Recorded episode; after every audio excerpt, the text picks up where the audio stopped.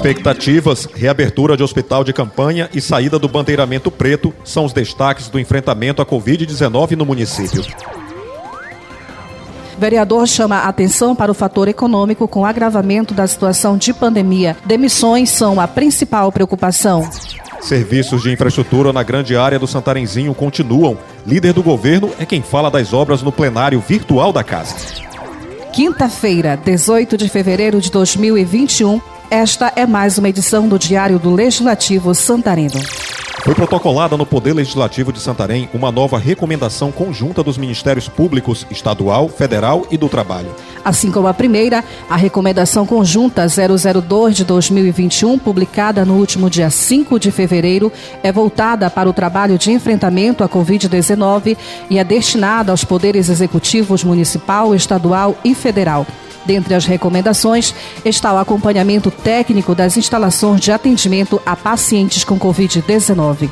O documento recomenda ainda a imediata transferência para outras unidades do Estado ou do país de todos os pacientes da rede pública, a depender do estado clínico desse paciente, que porventura esteja correndo risco de morte em razão do desabastecimento de insumos, medicamentos ou por problema de estrutura. Os ministérios públicos dão ciência à Câmara para que a Casa fique vigilante ao cumprimento das recomendações. Em resposta, o Poder Legislativo pontua que tem feito esse trabalho de fiscalização, além de tomar medidas preventivas, como a disponibilização de uma profissional de enfermagem. A Ascom conversou com a enfermeira Cleidiane Cabral, que explicou como tem realizado esse serviço junto aos servidores da Casa e a quem chegue às dependências da Câmara Municipal de Santarém. Esse serviço ele é para conscientizar a população que nós devemos se cuidar, ter, ter, ter sempre a máscara, o álcool em gel, fazer uma higienização para que não haja aquele contato direto e porque também tem muitas pessoas que elas são assintomáticas, então temos que ter cuidado com isso. O vereador Silvio Neto do Democratas manifestou preocupação com a situação econômica do município devido às restrições determinadas pelos governos do estado e do município em função do alto risco de contaminação. O parlamentar acredita que, com o funcionamento do hospital de campanha, deve ocorrer o retorno gradativo dos diversos setores da economia. Segundo ele, empresários contabilizam prejuízos e começam a fazer demissões. Por falar em hospital de campanha, a unidade deve ser inaugurada hoje, em cerimônia que contará com a presença do governador do estado, Helder Barbalho, e do ministro da Saúde, Eduardo Pazuello. A Câmara de Santarém está atenta a essa agenda e tem feito um trabalho de acompanhamento e fiscalização em prol da saúde do povo santareno.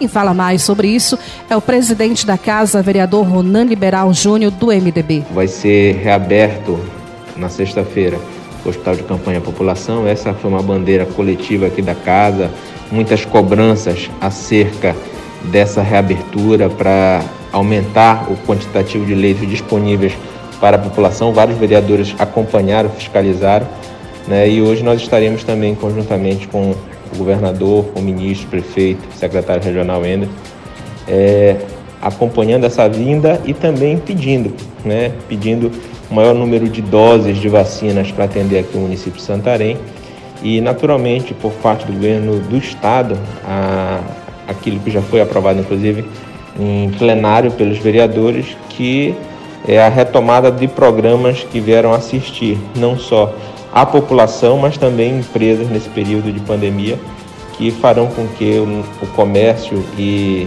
as pessoas que foram diretamente afetadas possam ter essa situação minorada dentro daquilo que for possível. E a exemplo de outros vereadores, o MDBista Erlon Rocha esteve nas instalações do hospital de campanha na tarde desta quarta-feira, 17. De acordo com Erlon, toda a estrutura da unidade está praticamente pronta e logo vai aumentar a oferta de leitos.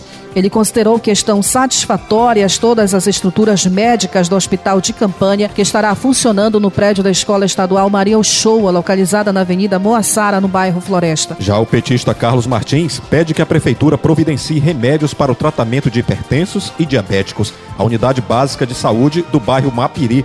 O parlamentar destacou que a disponibilização dos medicamentos faz parte do programa Hiperdia, Integrante da Comissão de Saúde da Câmara, o vereador disse que o colegiado deve visitar a Secretaria Municipal de Saúde para confirmar como estão as ofertas desses medicamentos às UBSs do município. O líder do governo da casa, o democrata Erasmo Maia, tratou das obras de infraestrutura que estão sendo executadas em via da grande área do Santarenzinho.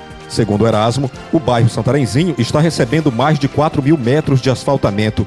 No Elcione Barbalho, além de pavimentação asfáltica, drenagem está sendo construída, assim como no Maracanã. Esta edição do Diário do Legislativo Santareno está encerrando mas você pode ter os detalhes dessas e de outras informações no nosso site www.santarém.pa.leg.br e curta ainda a nossa página no Facebook Câmara de Santarém, por onde inclusive são feitas as transmissões ao vivo de nossas sessões. Este podcast e outros estão nas plataformas de streaming Spotify, Deezer e Google Podcasts. O Diário do Legislativo Santarém é uma produção da Assessoria de Comunicação da Câmara Municipal de Santarém. Na apresentação, Jefferson Santos e Cleiliane Garcia. Na edição de áudio, Patrick Pontes. Câmara de Santarém. A Casa do Povo. Rádio Câmara, Rádio Câmara de Santarém.